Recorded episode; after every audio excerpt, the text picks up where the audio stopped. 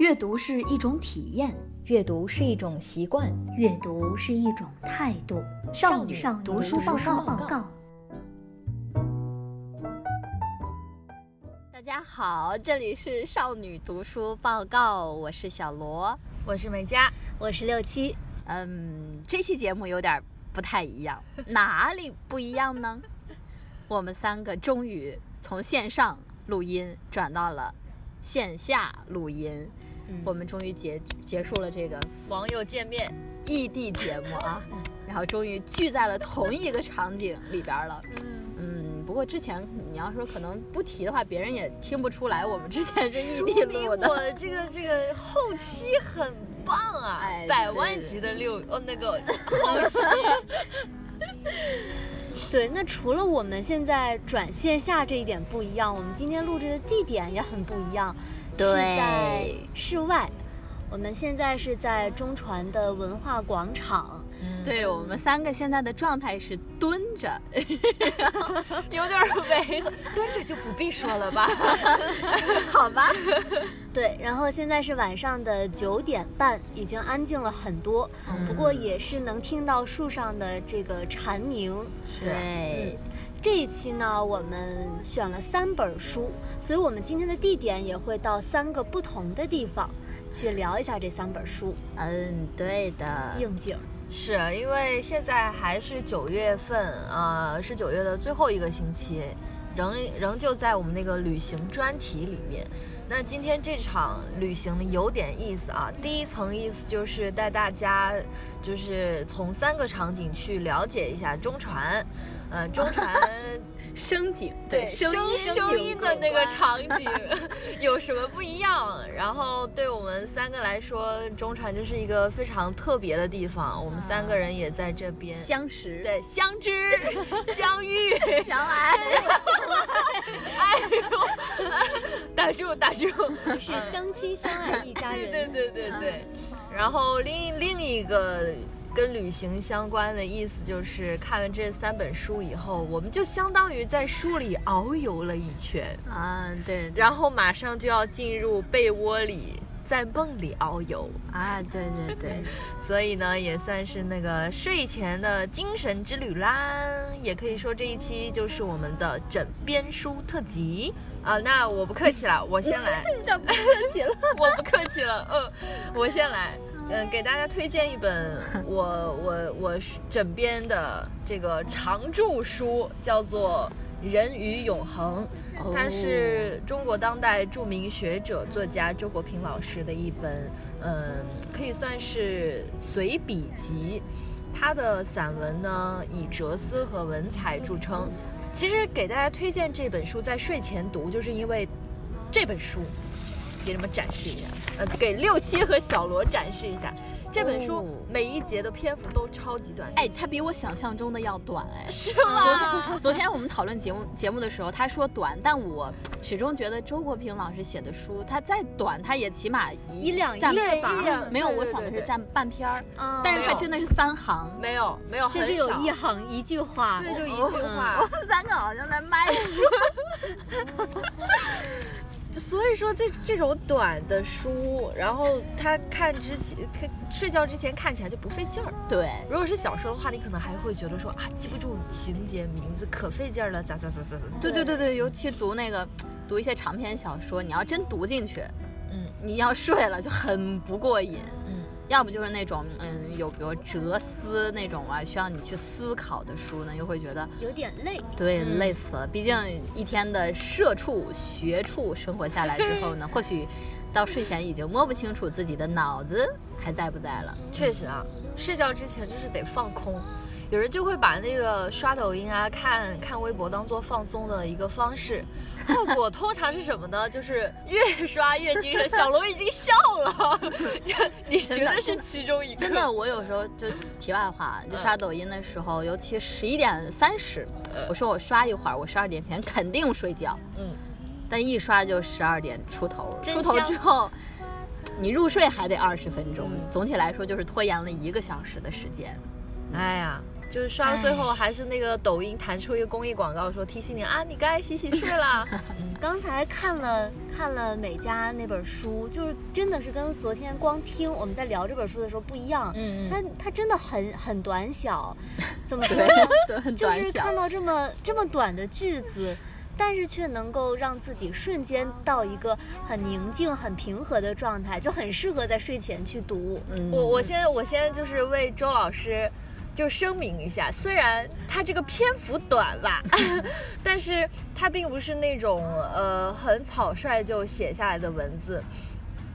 反而他是成，就是他在自己那个作者的序里面写到说，他这本书是结合了1981年到1991年这十年以来的一些所思所想，然后随手写下来的一些文字，然后对他自己有一个很特别的意义，就是说，呃，因为这是他自己出版的第二本书，呃，稍稍晚于跟尼采有关的呃那一本学术著作，所以说那个时候对周老师来说，嗯，跟他同时代的人一样，然后一直沉浸在一种被尼采所启蒙的氛围当中，陶醉于思想的乐趣。你对周国平老师，呃，就是跟尼采的话题感兴趣的话，你可以从这本书里面挑选一些来看一看。对，这这就让我想起来，我们就平时去认识一个人，比如说刚加了微信好友，很可能就会去翻看他的朋友圈，都有什么样的一些照片呀 之类的。，对，这就这是周国平老师的深夜 QQ 空间的动态。哎，对，对对跨越了十年的朋友圈。对，嗯所以我们如果想去短时间内的去了解他，又不用看那么多的作品的话，那就可以看这本书。对，往往那种就是信笔为之的文字，之前我们也读过李娟的嘛，就她也有说过，信笔为之的文字，嗯啊、能够就是往往是更出彩的，我们也能够读到更多的惊喜。嗯就像我最近比较丧嘛，然后我姐妹就安慰我说，就是她在朋友，她给我发了一句要触底反弹，然后我就紧接着说，多希望自己是个胖胖的球，这样就能触底反弹。就突然真的是哲理了，就是她说，哎，你怎么这么有哲理啊？就是哦，这时候觉得哦，我也不是那么笨啊，就是还能说出这样有哲理的话，就是。嗯，回过来说，我们这期是睡前之旅的枕边特辑，算是这么说吧啊。嗯然后我觉得大家或许在睡前都有，就是在睡觉这个事情上都有这样一个经历，就是睡前呢，你想什么，你看什么，就容易会梦到什么。日有所思，夜有所梦。怎么说呢？就相比美嘉同学说的这个《人与永恒》这本纯文字的书来说呢，有些人可能就算听到这儿，还是会觉得这个不适合枕边读。如果就是相对啊，对吧？嗯，对吧？可能会有，对吧？不不排除。那怎么说呢？嗯。那到这这个时候，就是他就会想说，哎，什么？你睡前了，都这么累了，你还要让我看字儿吗？看不进去了，就觉得不够枕边。那接下来的这两本书呢，大家可以再继续听听看。我真的，我觉得我很自信，我觉得总有一本会适合你。突然直播卖书了。总有一款适合你。あるもんじゃない少女读书报告。好，现在我们就到了这个南苑食堂的门口，因为进不去，所以只能在门口。对，然后就在门口来卖一本叫做《云彩收集者手册》的书。为什么要挑南苑呢？为什么要挑南苑来这儿呢？因为南苑 算是一个比较好吃的食堂。对，南苑是中中传的网红食堂嘛，装修的对对看对对对对里面东西特别贵嘛，对，就是进不。去呀。对对，本来我们是想进食堂里边录的，然后但是呢，现在太晚了，几点了？报个时，现在是九点四十二。但是我要为南苑的麻辣烫打一个广告，太好吃了。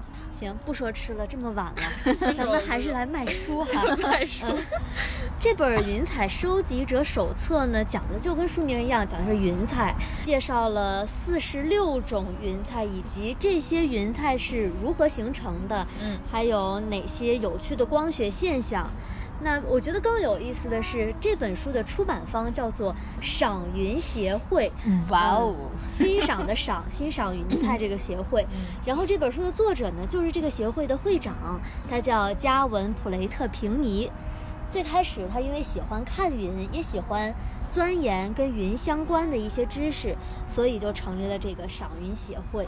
我觉得啊，当我听到这个竟然有这个赏云协会的时候，我就觉得，如果有机会参与，我可能很容易做到副会长这个角色。赶紧自荐一下。你哪里来的自信？但是其实真的看这本书的时候，我就 我就想到了小罗拍的晚霞，嗯嗯嗯，嗯，很美怎么说呢？就是我平常就可能假期吧，这八个月，天天在家拍云、拍天，看云、看天，然后我就喜欢天，喜欢拍云。我就不一样了。你拍云，我拍拍自己日渐肥大的肚子。就是呃我我也可以，就是跳完了呃挑几张，然后放在我们的公号里，就给大家看看。嗯免费的壁纸，真的有一些可以做壁纸的。嗯，啊，这个是真的好看。小罗拍的那个图是有质量保证的。不过真的每天拍拍拍，真的会觉得发现天空很多变，嗯每一天都不一样。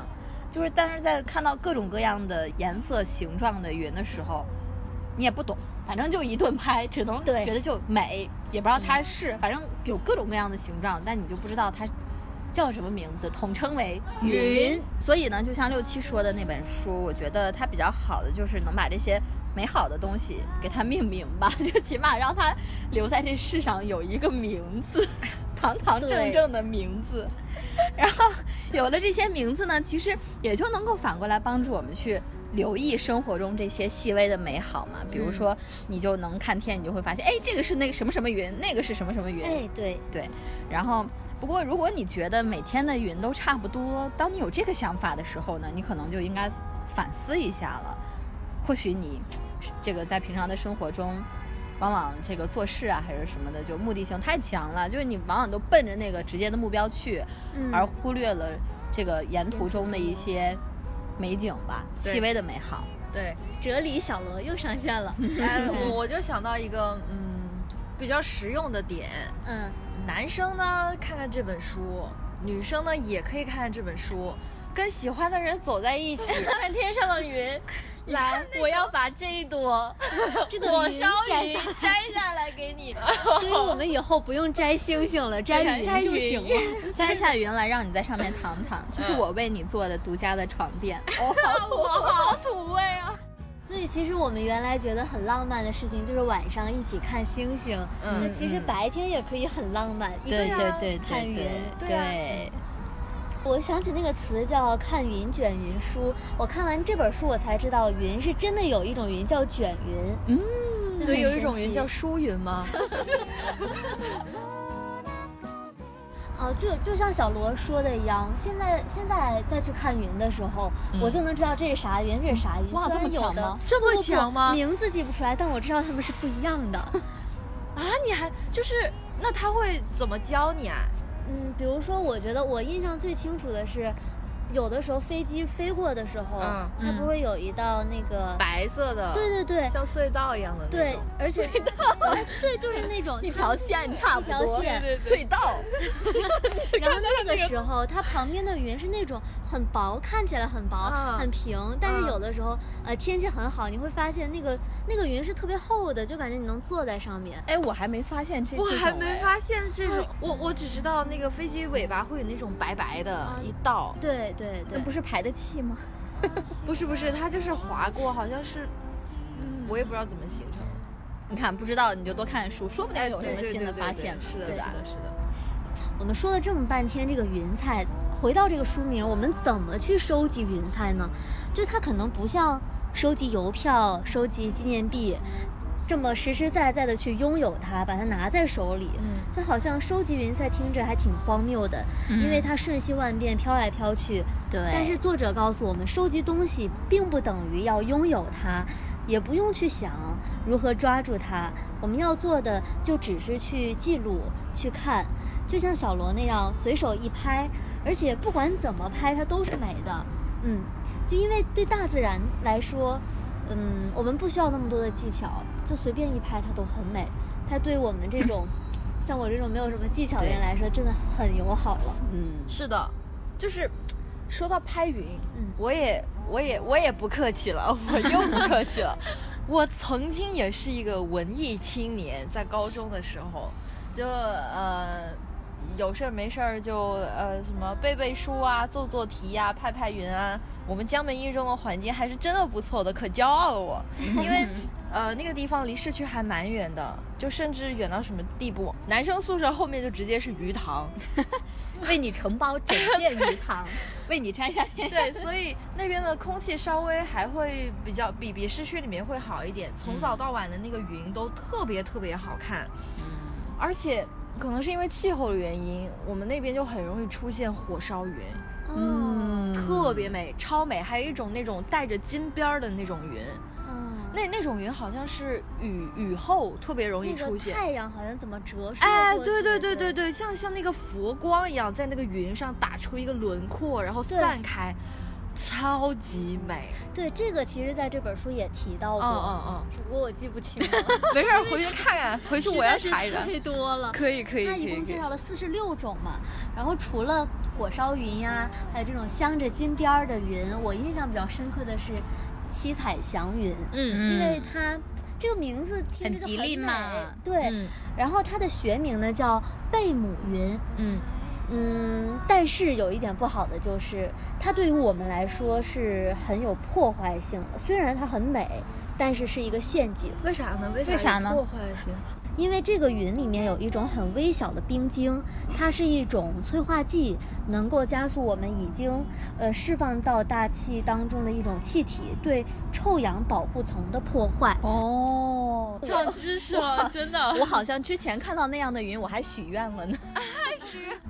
就是看云的话，虽然刚刚六七说的那个是，呃，怎么说，它对我们的环境其实是有破坏性的，就是它其实象征一种我们对于环境的破坏，对，只不过在云上面反映出来。但是其实那样的云，就像我看了还会许愿的，就是看了之后心情特别好，然后有一种美感。对，然后嗯，也能让人浮想联翩，因为美景嘛，就像前两期无数次说过，每次什么有一些景啊，你就会看到这些景，你就会借景抒情，就很常见的事情。然后我假期拍云的时候，我就会发现，从低处看云和高处看云是真的有很大的区别。低处看的话，抬头好像，比如说现在我们在一个街道上。就竖条形的街道，然后你抬头看，好像这个天也变成了一个长方形的这种形状。那你自然看到的云，它也只能局限在这个长方形的框里。但如果你站得高的话，你就会看到更大片大片的天空，嗯，然后会看到，比如说太阳落山啊所形成的天空中的晚霞呀，和那些粉色的、红色的。白色的、黄色的云就很神奇，然后。对，然后看这些的时候，你会想到说，就不仅是看景嘛，你还会浮想联翩，就会想说，就我特别土的说一句啊，就是，嗯，就人嘛，就是这个楼层，我们家十五层，就是因为楼层高，所以我能看到更远的地方，看到更美的风景。所以说，人嘛，还是要呃不断的努力，站得更高啊，才能看到更加美好的东西。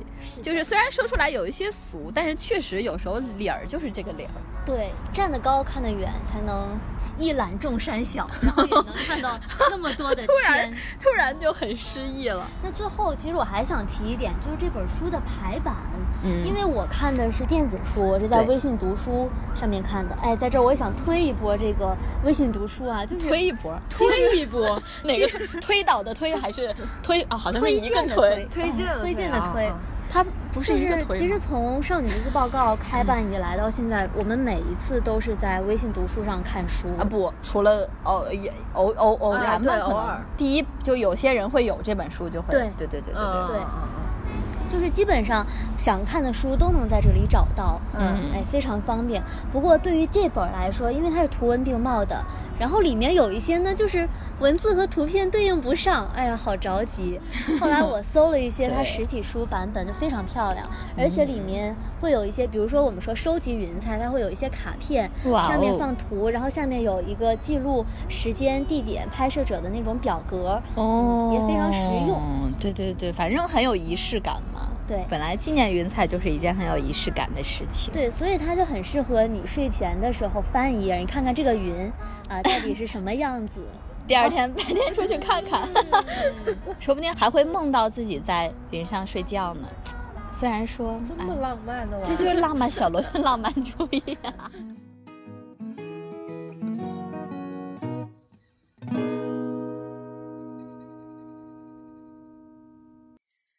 少女读书报告。啊，我们现在所在的位置呢是中传最贵的一辆车，旁边，对，还是在室外。对，我们在这个电视台的楼下。对，然后终于到了我的环节了，哎，要推出我的这个心头爱，真的。就是我们说了半天枕边书，枕边书嘛。不过确实有一些人就是枕边也不想看那种纯文字的书，甚至就是嗯配几个插图再加字，我也不愿意看，是是是，对吧？云彩和那个周老师就就已经不能满足了。对，就是嗯我就不想要那些，我就想轻轻松松的。什么样的书真的适合枕边读呢？嗯，我觉得真的简化到了极致，就是插画书了，对吧？嗯然后我要说的这本书就是我在小红书上看到的，我觉得太好了。这本书的名字叫《生活蒙太奇》。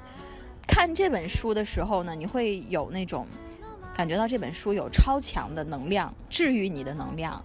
它是一本插画书嘛，然后都是图片，没有字。它是由一个小众的画家天然画的，他的名字就叫天然。然后呢，他是把他眼中呃生活中的一些碎片画面，用图画的形式呈现出来，记录了他本人从呃观察从夏天到冬天再到春天的一些呃情节或者是画面。然后收集了一百多篇闪光片段，真的可以用这个词“闪光”，毫不夸张。嗯，就全书还有很多很多的小主题，然后大多呢都是呃一个主题，主要是由几块小小的图，然后拼成一个有趣的情节。是。呃，刚刚你你讲的那个小小的图片，还有那种闪光的片段，然后联系到它的名字叫做“生活蒙太奇”。对，那蒙太奇这个概念呢，是由普罗夫金根据美国电影之父格里菲斯的剪辑手法延伸出来的一个概念。嗯，然后呢，在之后那个爱森斯坦他也提出了相关的一些看法。那普世就是嗯，普罗夫金他认为说两个镜头并列的意义大于每一个镜头它单个的意义，这也是呃这本插画它为什么特别的地方。然后昨天小罗给我们看了几个呃，就是几个画面几个场景，就发现他其实是在用这个镜头跟我们玩玩那个猜谜游戏对，猜谜游戏，就跟你产生一种互动的那种感觉。对，因那个互动的感觉，其实它，嗯，它真的很有艺术性。怎么说呢？它不是说单纯的那种叙事，比如说，呃，穿衣服、开门、走人，就这个顺序。大概啊，嗯它可能会说先出门，然后再回到穿衣服，嗯再到开锁，就是这样子一个这这么乱序对乱序的嗯状态。它让你摸不着，它下一个画面想要告诉你什么。对对，不不管你是猜对还是猜错，你总会觉得啊，原来是这样啊，就对很惊对对对喜的感觉对对对，不会嗯有那种挫败感只会感受到有趣。对对对，其实我觉得，嗯，音频的形式说这本插画书真的难度很大，就是你很难去怎么，我只能说好，画的好，对好真美故事妙，漂对亮。对，然后。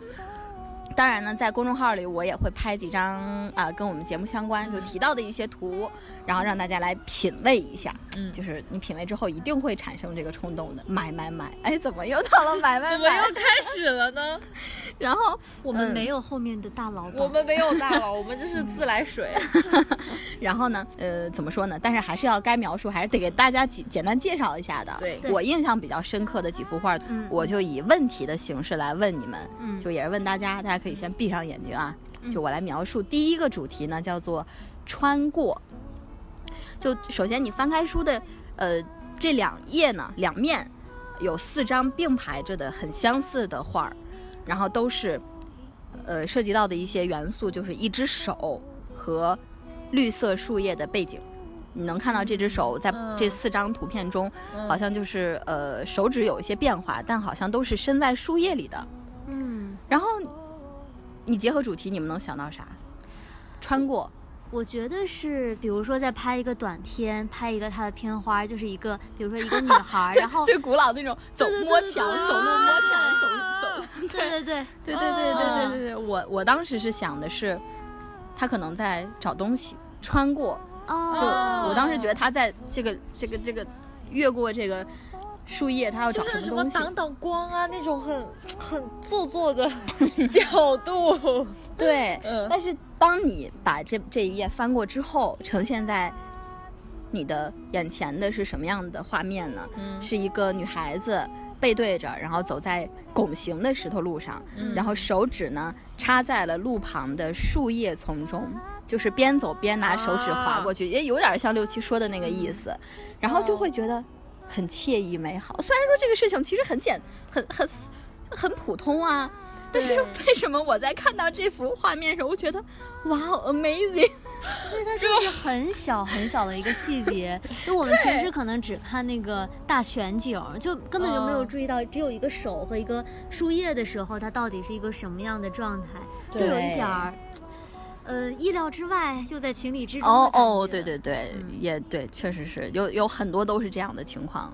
不得不说，其实还是画面呈现的很美，因为画家的这个表现力实在太妙了，包括想法。嗯。然后还有一个主题叫做微风，嗯嗯。然后呢，它也是正面两啊，这个第一页两面儿，对吧？然后呢有四张图，第一张呢是仰视角度的，就好像抬头看的，嗯，你能看到的是蓝天、白云和绿树，还有一个沙，就是那种白沙一样的东西，嗯露着一点点。然后第二张图片呢是这个白沙的面积在画面中呈现的变大了，嗯然后还多了一只很可爱的猫爪。猫爪，对对对，然后第三张呢是猫爪没了，又只剩下很像第一张那个仰视角度的树、云和天。嗯，然后第四张呢又有猫爪了。哦，就是那个猫爪在那个上面探来探去。对对对对对对对对对玩沙对对对，其实我当时也能想到这个，但是当你又把这个这一页翻过来之后呢，你看到的是什么呢？